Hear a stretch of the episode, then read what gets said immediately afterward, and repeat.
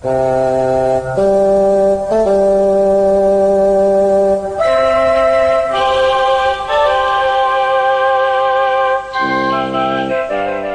Geeks, Two Beers. Episode 75 Time Bandits.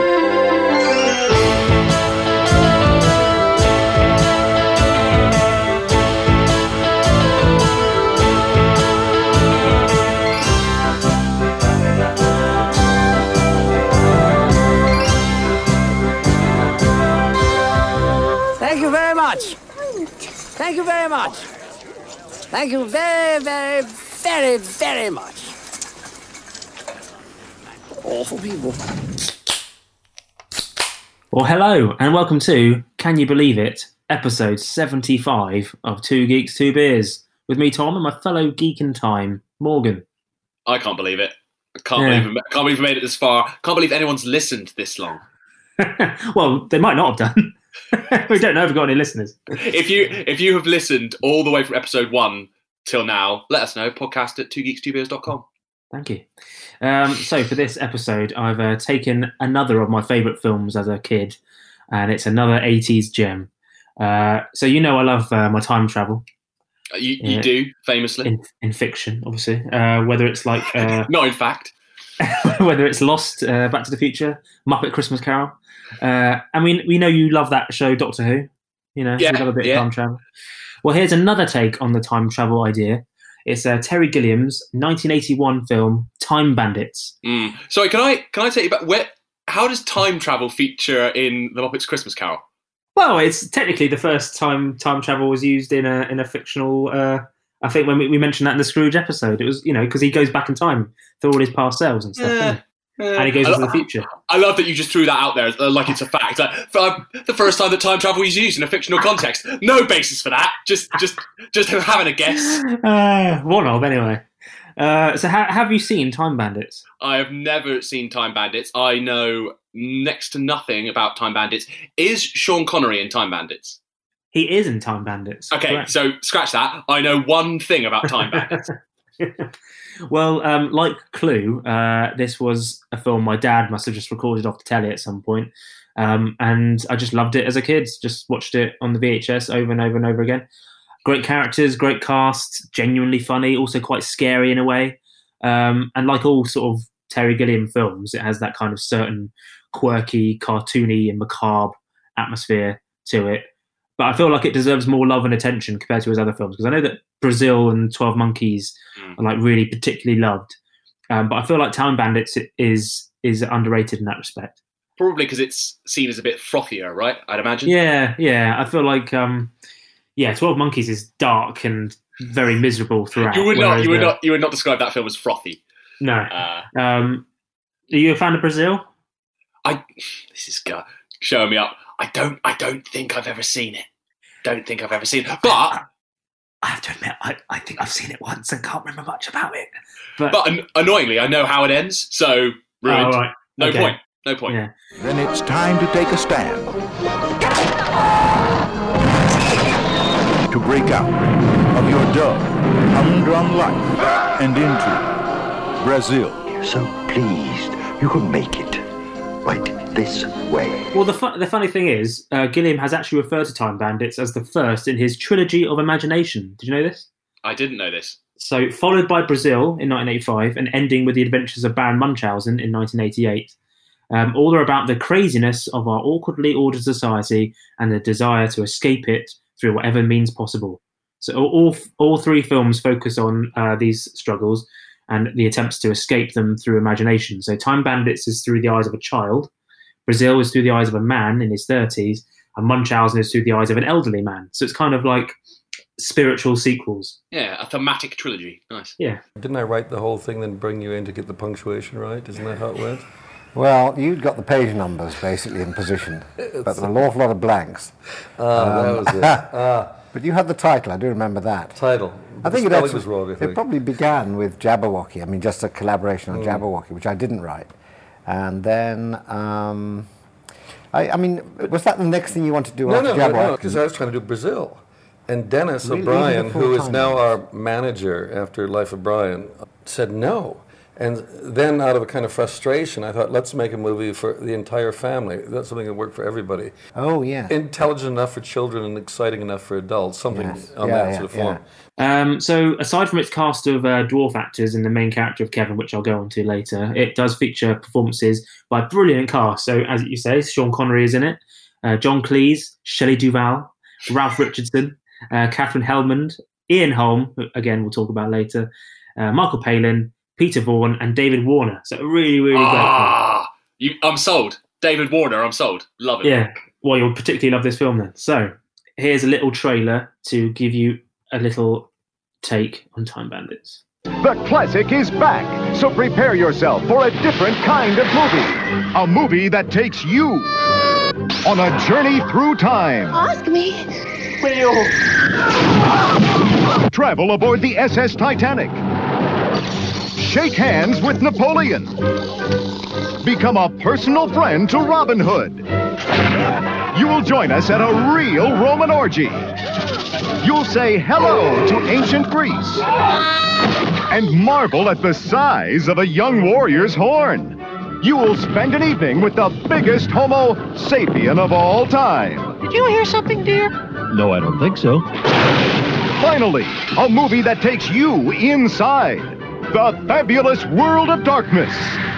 Recognize this fellow? Well, you will when he tries to destroy all good in the universe. Oh no! I'm a reasonable man. Former Beatle George Harrison brings together John Cleese, Sean Connery, Shelley Duvall, Catherine Helmond, Michael Palin, David Warner, in a journey more ridiculous than history. Thank you very much. Very, very, very, very much. Time Bandits. Awful people. Well, I've got to say, um, I've picked probably the worst trailer I could have done because that's the American trailer of the time, Mm. um, and it just makes it look like a load of absolute nonsense. It makes it look like it's just a, a, a really frothy and silly, Mm. um, and it, it doesn't have that mood at all. The actual film, but uh, anyway, get a little taste. And it stars uh, John Cleese as Robin Hood. Not Robin Hood.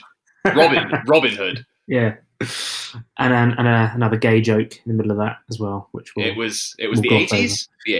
It was the 80s, yeah. Um, so, I'll go through the plot as you've not seen it, so you have an idea. Again, ruining the film for you. Yeah, it's your I- fault. You didn't watch it in advance, so Yeah, I, I love I love this podcast, if only because every episode or every every few episodes, you just ruin a film for me. Just just describe the plot slowly in detail, uh, and and make me never want to watch the film. So yeah, carry on. So, 11 year old Kevin has a vivid imagination and is fascinated by history, particularly ancient Greece. However, his parents ignore his activities, having become more obsessed with buying the latest household gadgets to keep up with their neighbours. One night, as Kevin is sleeping, an armoured knight on a horse bursts through out of his wardrobe. Kevin hides as the knight rides off into the forest where once his bedroom wall was. When Kevin looks back out, the room is back to normal and he finds one of his photos on the wall very similar to the forest he just saw. Uh, the next night, he gets his satchel with supplies and a Polaroid camera, but is surprised when six dwarves spill out of the wardrobe. Kevin quickly learns the group has stolen a large worn map and is looking for an exit for, in his room before they are discovered. Uh, Kevin is hesitant to join them until the apparition of a floating, menacing head, also known as the Supreme Being, appears behind them, demanding the return of the map. How how far into the film are we at this point? about five seconds. Blimey. All right. Anyway, uh, here is said moment. Um, and hopefully, after that god awful trailer, this gives you a better idea of what the film's like. This will redeem the film in my eyes. It's found it! What's the way out? It's never done that before. Come on, you lot.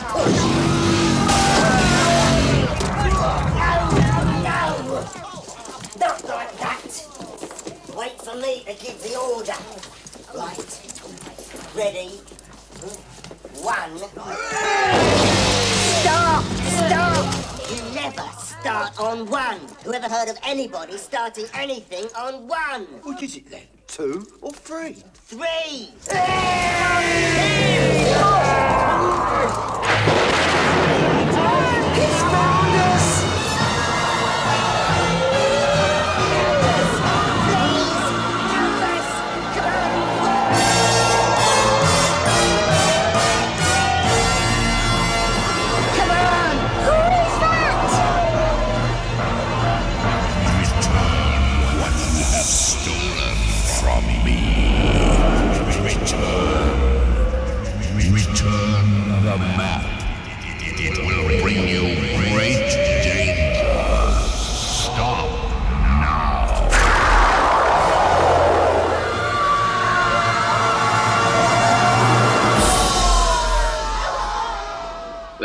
Uh, Zordon-esque. There, the uh, what's he called? The the supreme being or something. The Supreme Being, yes. Um, obviously, after that happens, they land in Italy during the Napoleonic Wars. Um, as they recover, Kevin learns that uh, Randall is the lead dwarf of the group, which also includes Fidget, Strutter, Og, Wally, and Vermin. Vermin. Yeah. so Harsh. I loved, I did love all of uh, the dwarves. Um, they each have their own personality, and they kind of, I say, they they shit over Snow White's lot. Um, Randall com- comes across like a, a crooked Del boy mixed with a bit of Bob Hoskins. Yeah. Um, uh, Strutter is like the clever one. Wally is the muscle. Og is the dim but dependable one. Fidget is uh, the timid but useful one, and Vermin is the one that sort of eats things and doesn't really provide much. And they don't they don't just shit on Snow White's dwarves. They no, shit. o- they shit, Vermin would. they shit over them. yeah, They shit over them. Yeah. So it turns out that these dwarves were once employed by the Supreme Being to repair holes in the space time fabric, but instead they realised the potential to use the map to steal lots of gold and stuff. So, with the map and Kevin's help, they visit several locations in space time and meet figures such as Napoleon Bonaparte and Robin Hood. Robin Hood. Yeah, R- Robin Hood. Um, Napoleon is played uh, brilliantly by the late Sir Ian Holm. Um, so, Ian Holm sadly died only a couple of weeks ago as we record this. Mm. Probably the first time I saw him in anything. Um, I know. I think you could you could say it's potentially the best portrayal of Napoleon I've ever seen. Anyway, um, How many portrayals of Napoleon have you seen? Good, point, good point. Yeah, good point. Um, but yeah, just a good chance to say what a great actor Ian Holm is. Really. Mm. Um, But he's better than the guy in Bill and Ted's Excellent Adventure, who's also very good. Um, if, if you're talking, if, if you're point, talking, yeah, yeah, good point. I forgot. Yeah, he was really good in that. Yeah. he was also he was also. Do you know what? There's a lot of really strong portrayals of, Napo- of Napoleon Yeah. out there. Um, but Ian Holm is definitely one of the best. I think that the mayor of Castiglione and his council would like very much to surrender now, please. Look at that with this city, we have the whole area of Western Lombardy at our feet. Oh, go away. And from one brilliant actor to another. Do you remember when John Cleese used to be funny? Yeah, Morning, you're, you're all, all robbers. Oh, then, the best. Mr. Hood. Jolly good. And you're a, you're a robber, are you? Jolly good. Ah, ah, and do you enjoy robbing then? Well, it helps pay the rent, sir. Ah, ah, ah, ah, ah, ah, ah, ah, ah, ah, ah, jolly good. Ah, ah, ah. And you're a robber too, are you? How long have you been a robber? Four foot one. Good Lord. Jolly good. Four foot one. Yes. Well, that, that, that, that, that, that, is, is a long time, isn't it? Well, now, I, I hear you've made a pretty good haul. Well, see for yourself, sir. I say. Crikey. I mean, I've been in robbing for years, but I've never seen anything like this. Crumbs. And you, you acquired all this by yourselves? Well, it was a good day, Mr. Hood. Jolly good day. It's nice, isn't it? Rather. Well, I mean, what can I say? Thank you, thank you, thank you all very, very much indeed. Oh, don't men... What? Well, I mean, it's frightfully kind of you. The poor are going to be absolutely thrilled. Uh, have you met them at all? Who? The poor? The poor? Oh, you must meet them. I just know you'll like them. Charming people. Of course, they haven't got two pennies to rub together, but then that's because they're poor.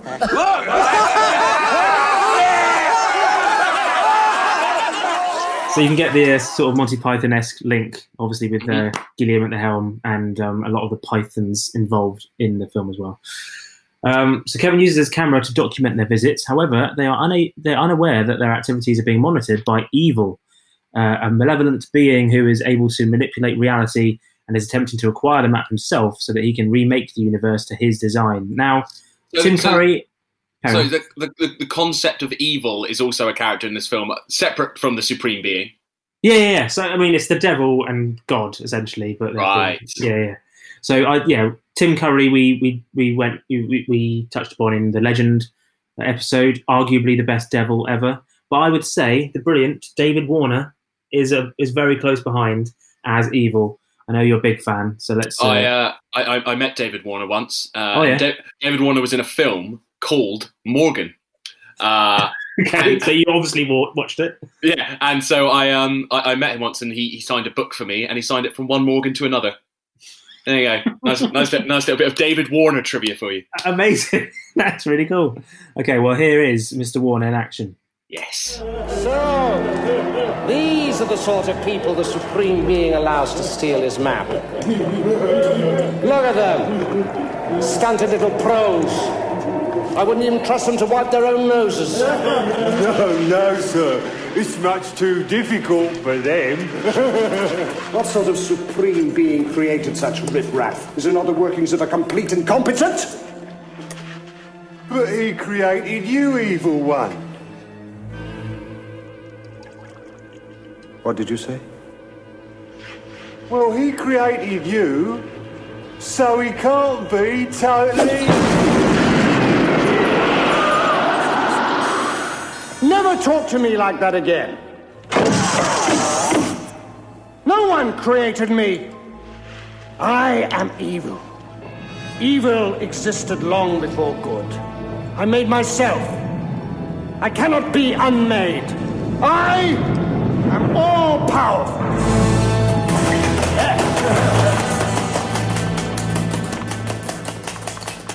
But why, if that's the case, are you unable to escape from this fortress?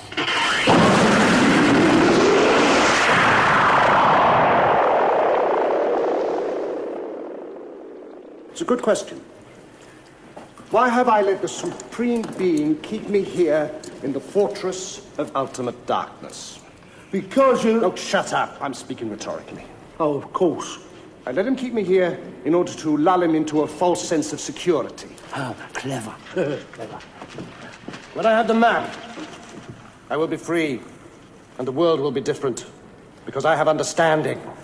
Uh, understanding of what, Master? Of digital watches. And soon I shall have understanding of video cassette recorders and car telephones. And when I have understanding of them, I shall have understanding of computers. And when I have understanding of computers, I shall be the supreme being. God isn't interested in technology.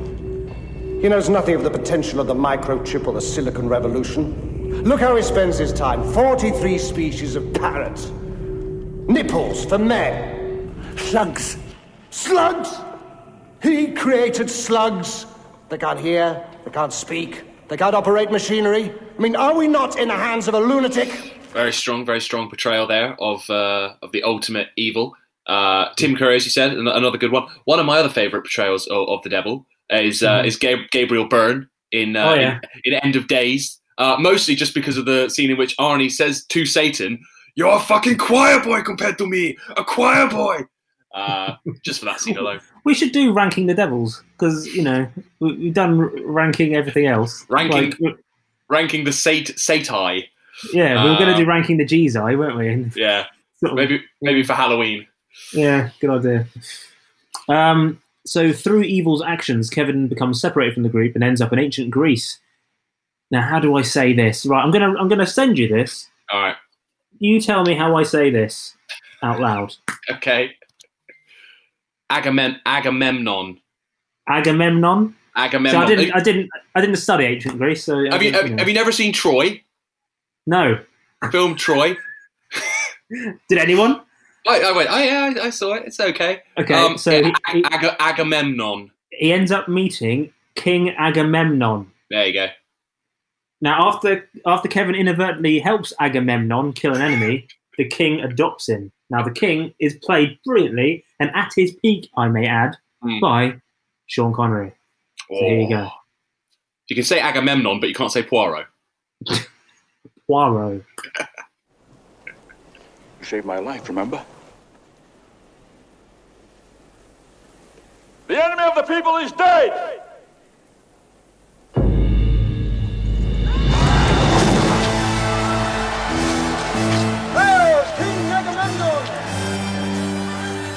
I don't know if that comes across um, over audio as well as it should, but I feel like that was Sean at his charismatic best. Just he just sort of smiles and you go, oh, oh always, well always, always adds a touch of class to a movie, doesn't it? Like when he when he rocks up at the end of uh, Robin Hood, Prince of Thieves, or Rob, Yeah. Robin Hood, Prince of Thieves, I should say.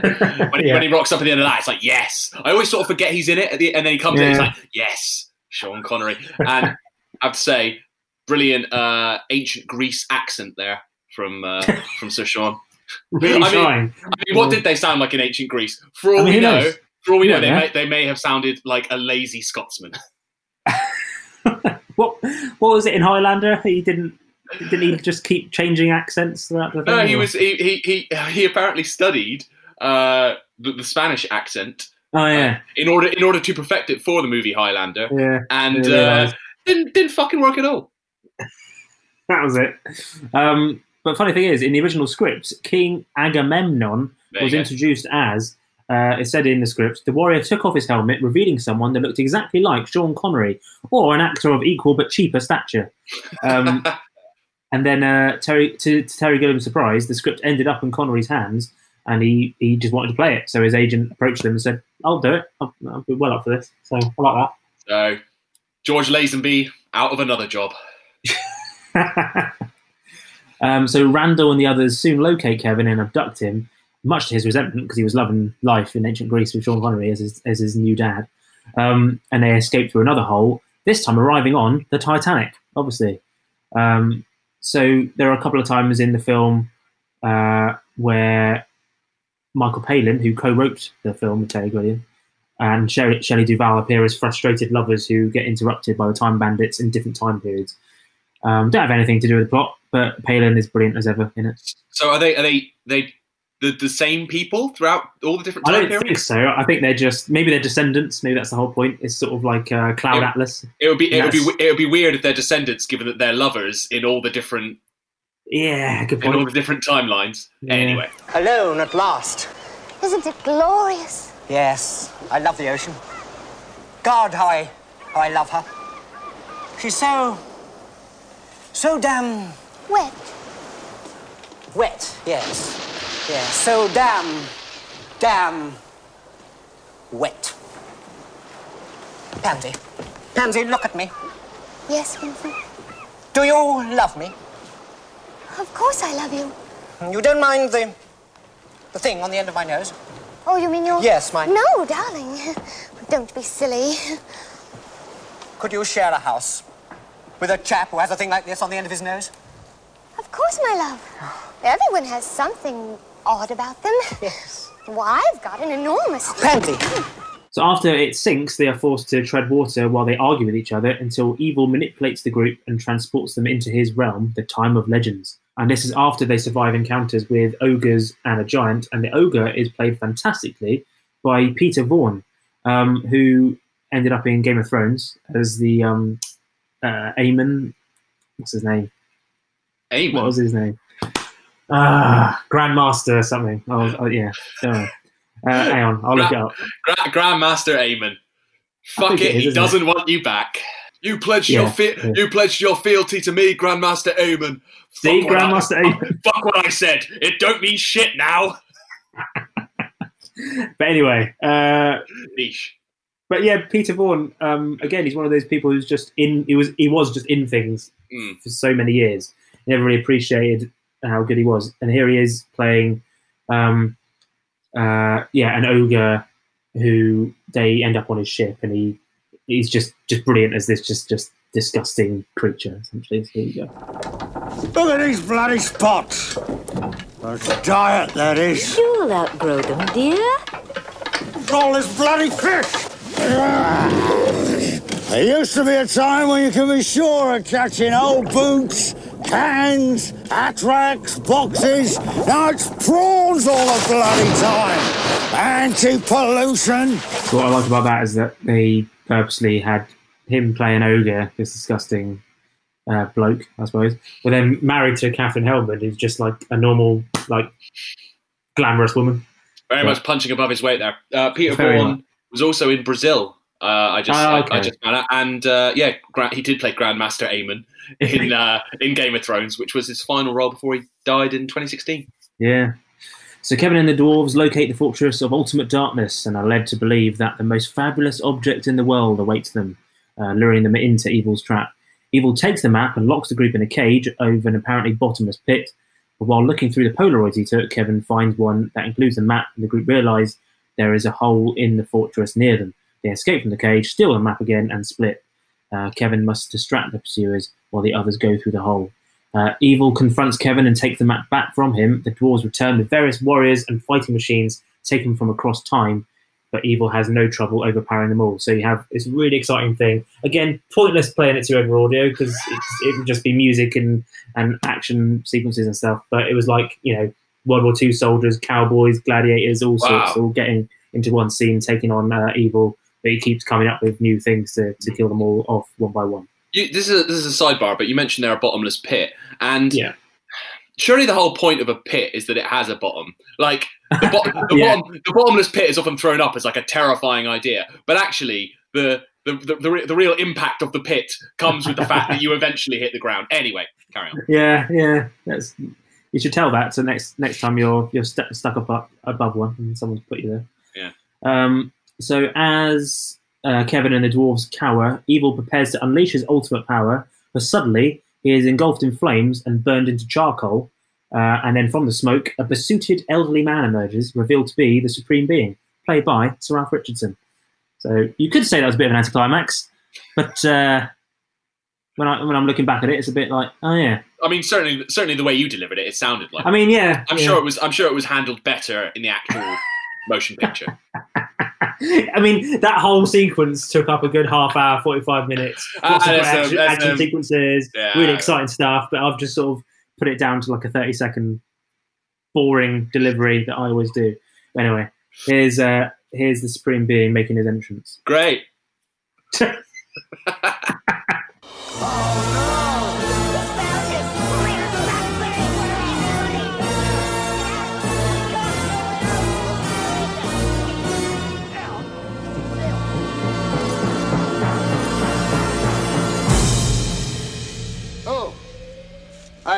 I hate having to appear like that. Really is the most tiresomely eh, noisy manifestation. Still, rather expected of one, I suppose. Get down, get down. Oh, great one. Oh, supreme being. Oh, creator of all the universe, without whom we will be naught but scarab beetles on the. Dreadful mess. One thing I can't stand is mess. So he reveals that he actually allows allowed the dwarves in the first place to borrow his map, and the whole adventure had been a test of his creation. Right, because he was he was annoyed before, so he's, he was just playing with them. Yeah, yeah. So he's just just bored, I guess, if nothing else. Um, he orders the dwarves to collect all the pieces of concentrated evil, warning uh, that they can be deadly if not contained. He recovers the map and allows the dwarves to rejoin him in his, in his creation duties. The supreme being disappears with the dwarves, leaving Ke- Kevin stranded behind as a missed piece of evil begins to smoulder in the background. Ooh. It Time says here. It says here that uh, Sir Ralph Richardson took his role so seriously that he submitted his own red ink edits, complete with the message "God wouldn't say that." I love that. Ralph, Ralph, I mean, I was gonna say, I'd love that Ralph thinks he has that insight. If anyone was gonna have that insight, Yeah, it would be it would be Ralph. Uh, Kevin awakes in his bedroom to find it filled with smoke. Firefighters break down the door and rescue him as they put out a fire in his house. Right. One of the firemen. fi- oh, Uh, was, was was just was this entire film just some sort of fantasy, you know, smoke uh, in, Wow. infused fantasy that was ha- all happening in Kevin's head? Or? well, you who knows? But then it says one of the firemen uh, finds that his parents' new toaster oven caused the fire. As Kevin recovers, he finds that one of the firemen resembles Sean Connery, or rather King Ag- Agamemnon. Um, and, and, He's all like, you, eh, eh, you look like Sean Connery. And actually, that other bloke also looked a bit like Sean Connery. Um, uh, he discovers that he still has photos from his adventure as well. ah, okay, okay. And in one of the bleakest endings to a film ever, Jesus. Kevin's parents discover a smouldering rock in the toaster oven. Recognizing it as a piece of evil, he warns them not to touch it, but ignoring him, as they always do, they touch it and they explode, leaving only their shoes behind. So uh, here's an example of yet another sort of film that, you know, we watched as youngsters and just sort of went with it. But I don't think they'd make it like this anymore, to be honest. But there you go. This is what started it, eh? Left the Sunday joint cooking all night, didn't we? Sunday joint? It's Thursday. I never touched it! Well, someone put it on. Well, there was no meeting there last night. Oh! Well, what do you call this then?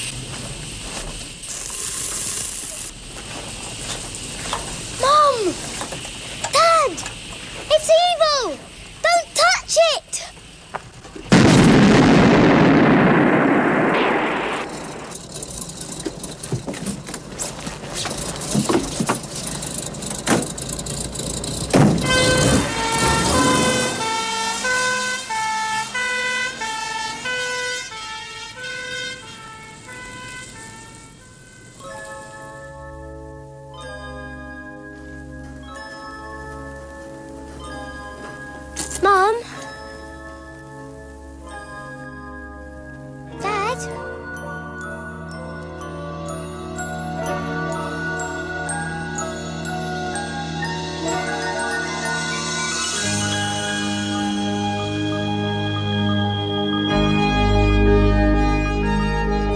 It's strong, isn't it? Bit bleak, isn't it? And and that was like one of those old, you know, public information films.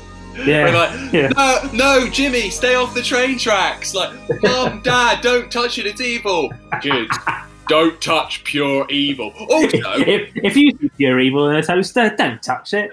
don't come on, kids, don't touch pure evil. Just have Alvin Stardust go. Just look at them. Those wallies are about to touch some pure evil. They must be out of their tiny minds. Now, Can't click.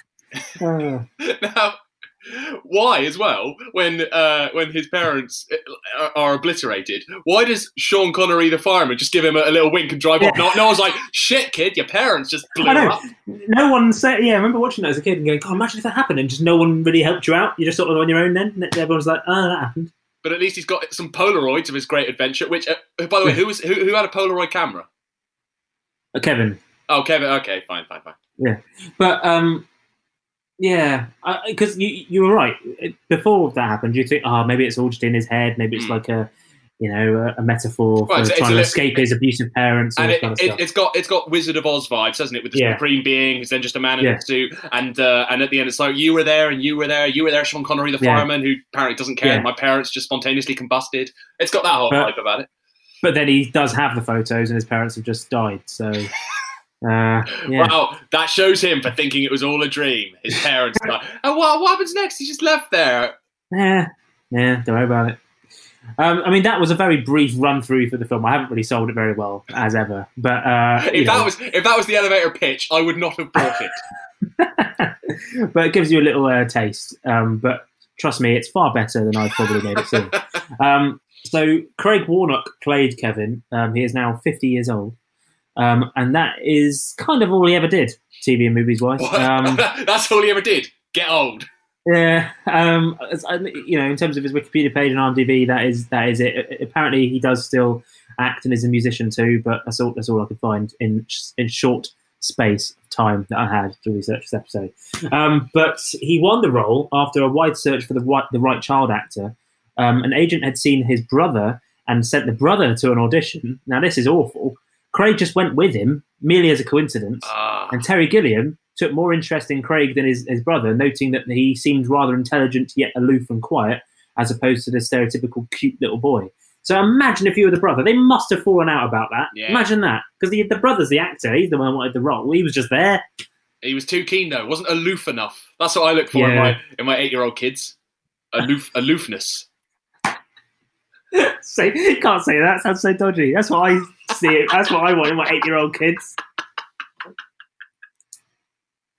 move on, move on. Um, the best character there in Time Bandits, I'd say, is Randall, played by dwarf actor David Rappaport. Got something to say to you, Kevin. Look, you and me, we've got a lot in common. Not like that. we like a risk. We like adventure. Well, this is it. This is the big one. No namby-pamby time holes here. We risk all. We win everything. Waiter, more champagne. Yes, sir. And plenty of ice. He also appeared in the film The Bride and the TV series LA Law, The Wizard, and as a voice in Captain Planet. Um, sadly, though, he, he struggled with depression later in his life, and in May 1990, he committed suicide by shooting himself um, in California, aged only 38. Um, but yeah, it's a shame we didn't see him in more things because he's genuinely really, really good in this film. Um, according to Terry Gilliam, though, David Rappaport believed he got his part for his acting ability alone, uh, without size being a contributing factor. Uh, as a result, he didn't socialise with his co-stars. During uh, one scene where there's an invisible barrier uh, and the other bandits retaliate against Randall, the actors were apparently expressing their frustration with uh, with Rappaport. They were just chucking stuff at him. and that's what it says on IMDb. Whether that's true or not, I don't know. But I like that as a story. Uh, Fidget, played by the late Kenny Baker. Um, Ah. We all know we all know Kenny Baker, obviously R two D two and lots of other things. Although you- Um, you, might not recognise him because Yeah. he's He doesn't look like he does in Star Wars. no, he looks different in Star Yeah. Wars. Yeah. Yeah. Um, Malcolm Dixon played Strutter, and sadly, he only died in April this year. Oh. Um, he was also an uncredited Oompa Loompa. Uh, imagine that being an uncredited Oompa Loompa. Also, you just said, sadly, he only died this year. Like, you wished death on him much sooner. You know what I meant. You know what I meant. Mike Edmonds played Og. Uh, he also starred in Flash Gordon, The Dark Crystal, and Who Framed Roger Rabbit, so he was very much in demand. And he was also in Return of the Jedi as one of the Ewoks and uh, the operator for Jabba the Hutt's tail, it says here. So he did lots of stuff. Ah. And he's still with us. Um, Jack Purvis played Wally. He returned for Brazil and Baron Munchausen, so very much uh, uh, a a favourite of Terry Gilliam's. And he also played Teebo in Return of the Jedi. Um, he died in 1997, aged 60. And finally, Tiny Ross. Tiny Ross, that's a great stage name. He played Vermin, and he died in 1994, aged 83. Uh, he was from Truro, from uh, your neck of the woods. My neck Yeah. of the wood, my, uh, my, my birthplace, in fact. Yeah, there you go. You and Tiny Ross. That's uh, yeah. yeah, T- Tiny's probably uh, more more of a celeb than I am. He he probably out, out, outranks me when it comes to Truro celebs. Um, so Terry Gilliam first came up with the idea in 1979. He had wanted to do an entire movie from a kid's point of view. The only problem was he felt he needed to give the, the uh, protagonist a group of people of similar height to surround him, uh, because a kid he felt couldn't carry an entire movie. So, Um, so hmm, I, I've, I've got I've got a kid lead character. Who who's the same height as a kid? Other kids? No, dwarfs. All right. I, I, he felt he couldn't he couldn't trust one kid or a bunch of kids because it, it's, so it's hit and miss, isn't it? In films, Yeah. you, you know, you got to Yeah. be. You know, and and, got, and also, if you had a gang of kids, they might start misbehaving and throwing things at each other. Um, so he combined those thoughts with the concept of committing crimes while time traveling, making it possible to get away with the thievery because it had not happened yet. Um, so he wrote the screenplay with fellow Monty Python star Michael Palin. They worked with a London-based independent company, which was backed in part by former Beatle George Harrison. Right, yeah, whose yeah. credit I, I forgot to bring that up earlier when they, during Yeah. the trailer. It slipped my mind when it was like George Harrison presents. what? yeah, yeah. So he um, he produced, executive produced it along with Dennis O'Brien. Um, essentially, just gave them loads of money. He he sort of, he even remortgaged one of his properties to do so. Wow. He, I mean, he- he when- believed in it. Famously, when George Harrison has got his mind set on something, he will spend a whole lot of money. Yeah. it's exactly what he does. Um, and in his book about Monty Python, Robert Hewison described the dwarves as representing the different Python troupe. So I like this. So the nice one, Fidget, is said to represent Palin. Uh, the self-appointed leader, Randall, is Cleese. The acerbic one, Strutter, is Eric Idle. The quiet one, Og, is Graham Chapman. The noisy rebel, Wally, is Terry Jones. And the nasty, filth-loving one, Vermin, is Gilliam himself. Uh, in 1996, Terry Gilliam and Charles McKeown collaborated on a script for Time Bandits 2, bringing back most of the original cast, uh, except David Rappaport and Tiny Ross, who had sadly died a few years earlier. And not Kevin's Uh, parents, who had been uh, yeah. spontaneously combusted. Yeah. Jack Purvis had been paralysed in a car accident at the time, so his character was written to be in a similar state. But when he died, the project was just shelved because at that point we're like, well, most, of the uh, most of the time bandits aren't around anymore, so and you know probably best we don't bother. And it was that was just it. Didn't didn't bother making it. So maybe one day we'll see the script and see what it was all about. And I gotta say, unlike a lot of other films, Time Bandits did receive critical acclaim. Mm, not, even, Uh, not even sure we should be talking about it, to be honest. I feel, No. I- again, I feel uncomfortable. Um, it holds an 89% rating on Rotten Tomatoes. Pretty good. However, it wasn't a massive success. Um, you know, it, it did a- it did all right. It, it you know broke even and did okay, but it wasn't like a huge, massive hit. Um, but in 2018, Apple worked with uh, Anonymous Content, Paramount Television, and Media Rights Capital to gain rights for a Time Bandits TV series for Apple TV Plus, with uh, Gilliam on, board uh, in a non-writing production role, and Taika Waititi as the director of the pilot. Now, Wow. it hasn't happened yet, but you know that sounds amazing to me. That sounds spot on, yeah. Like a bit of that. And Dark Crystal was was a big big success, so um, maybe maybe this will be a big hit as well. So. I feel like I've not done a very good job in selling Time Bandits to you. I think in future, if either of us is doing a film, the other one, I, I'd recommend the other one watching it first. Just no, so I, I much, I'm I, much, I much prefer it this way around, where Okay. where, where you badly sell uh, an, an all-time classic to me. Because Uh, this podcast, this episode in particular, either you haven't seen it, in which case this is just this uh, I'm making it sound shit, uh, or you have seen it and I've not sold it well enough at all, and you're you're furious that I'm making it sound crap. But, either you know, way, either way, you're angry. Uh, you're yeah. like, what is this guy talking about? I don't understand what he's talking about, and what I do understand, I don't like. Or, or you go, he he is just m- missold. murdering it. Yeah. Yeah, he has just absolutely murdered this idea. What is he talking about? Well, having said that, thoughts? I mean, those were my thoughts. No, um, do you know what I love? I love a good uh, adventure film with a with a Yeah. kid lead. Uh, Yeah. Very few of those these days. You still have adventure films for the family, um, but they mostly star The Rock, um, who's, who's pretty much the opposite of a child. Uh, if you were if you were going to evolve uh, an adult male to to you know, the ultimate point of evolution, he would look like The Rock. Um, very much the polar opposite of a child. Um, yeah, no. So I, I, I love stuff like that, and uh, I, I didn't really realize that's what this was. I thought it was more of a kind of Python esque lark, a comedy. Didn't realize it was more a little more along the lines of those those 80, 80s fantasy movies that I like, like Dark Crystal and Labyrinth. Definitely got the same kind of vibe. So, despite the fact that you sold it appallingly, um, I might actually have to give give Time Bandits a go. It's got David Warner in. I'll watch anything with David Yeah. Warner. From one And he is Morgan, from one Morgan to another, I'll watch it for Yeah. Dave.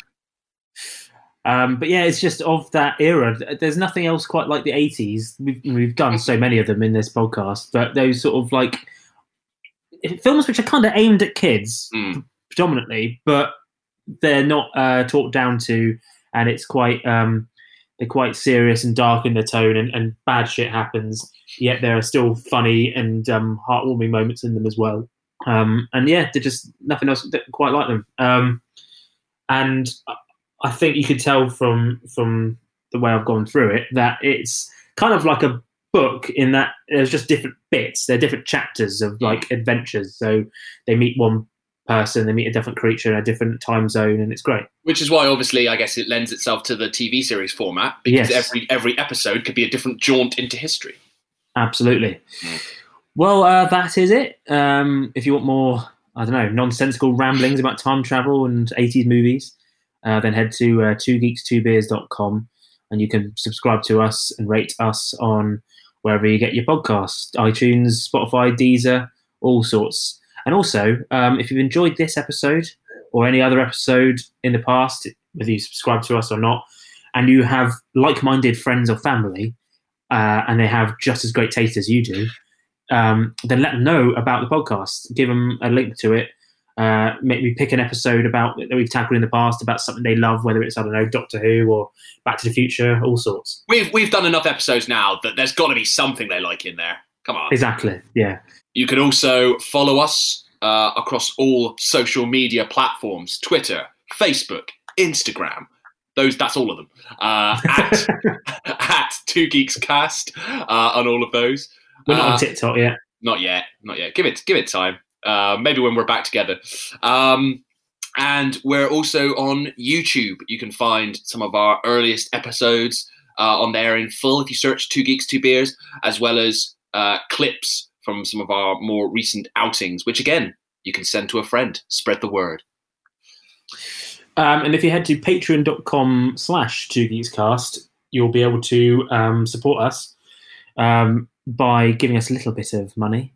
Um, and, and, that, and then by doing that, you get some exclusive goodies, including uh, a special episode that we've recorded that you can only get there, a little bit more, and you'll get an episode dedicated to yourself of your own choosing, whatever you like. No, no, no, not about you. It's not dedicated. But you can to if you want. If you want Yeah, about you know it, you know, you know? If you yeah. pay us, we'll do whatever you like. Yeah. Yeah. Well, well, steady on. But, yeah. um, as ever, please do get in touch uh, over email for any suggestions or just to say hello. It's podcast at two geeks, two beers.com. You can either you can either say, "Do you know what? I didn't understand a word of that," or, "Joe, I, I've seen the film and I did understand it, but I hated it." E- e- either is fine. Uh, so, to play us out, um, so we mentioned George Harrison earlier. Yeah. Uh, he did provide a song for the soundtrack. So, in an interview on the Blu-ray release of Time Bandits, uh, Terry Gilliam claimed that the lyrics to the song "Dream Away" uh, were Harrison's notes to him concerning Gilliam's behaviour during the production of the film, um, and more specifically, the tension that arose between them due to Gilliam's reluctance to include any songs performed by Harrison in the film. So, essentially, George like wanted, you know, he wanted to do the soundtrack. He wanted, he put- wanted to do, you know, Putting up the money. Exactly. And apparently Gilliam was like, "No, I'm not fucking putting your fucking songs in the fucking He's like- film." He's like, I've written this great track, My Sweet Supreme Being. Uh, it can go, it can go. He's like, no, I don't want to hear it, George. Um, but it's it's um just a great song. So it's Oh. a great song to end end, end today Well, with. Uh, more, so more for you, Terry. yeah. So this is "Dream Away" by George Harrison. Uh, so enjoy this and see you next time, pals. If nothing else, we hope you enjoy this.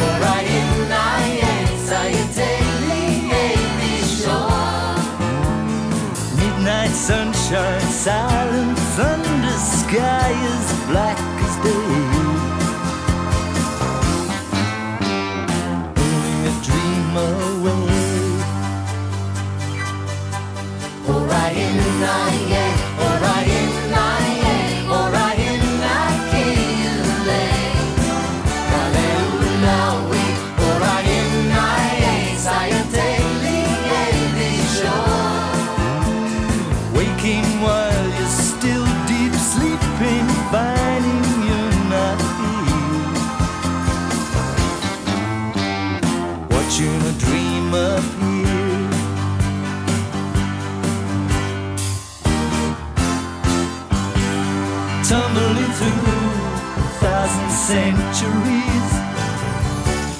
You don't know where you land. It's so dark in mythology treasures of history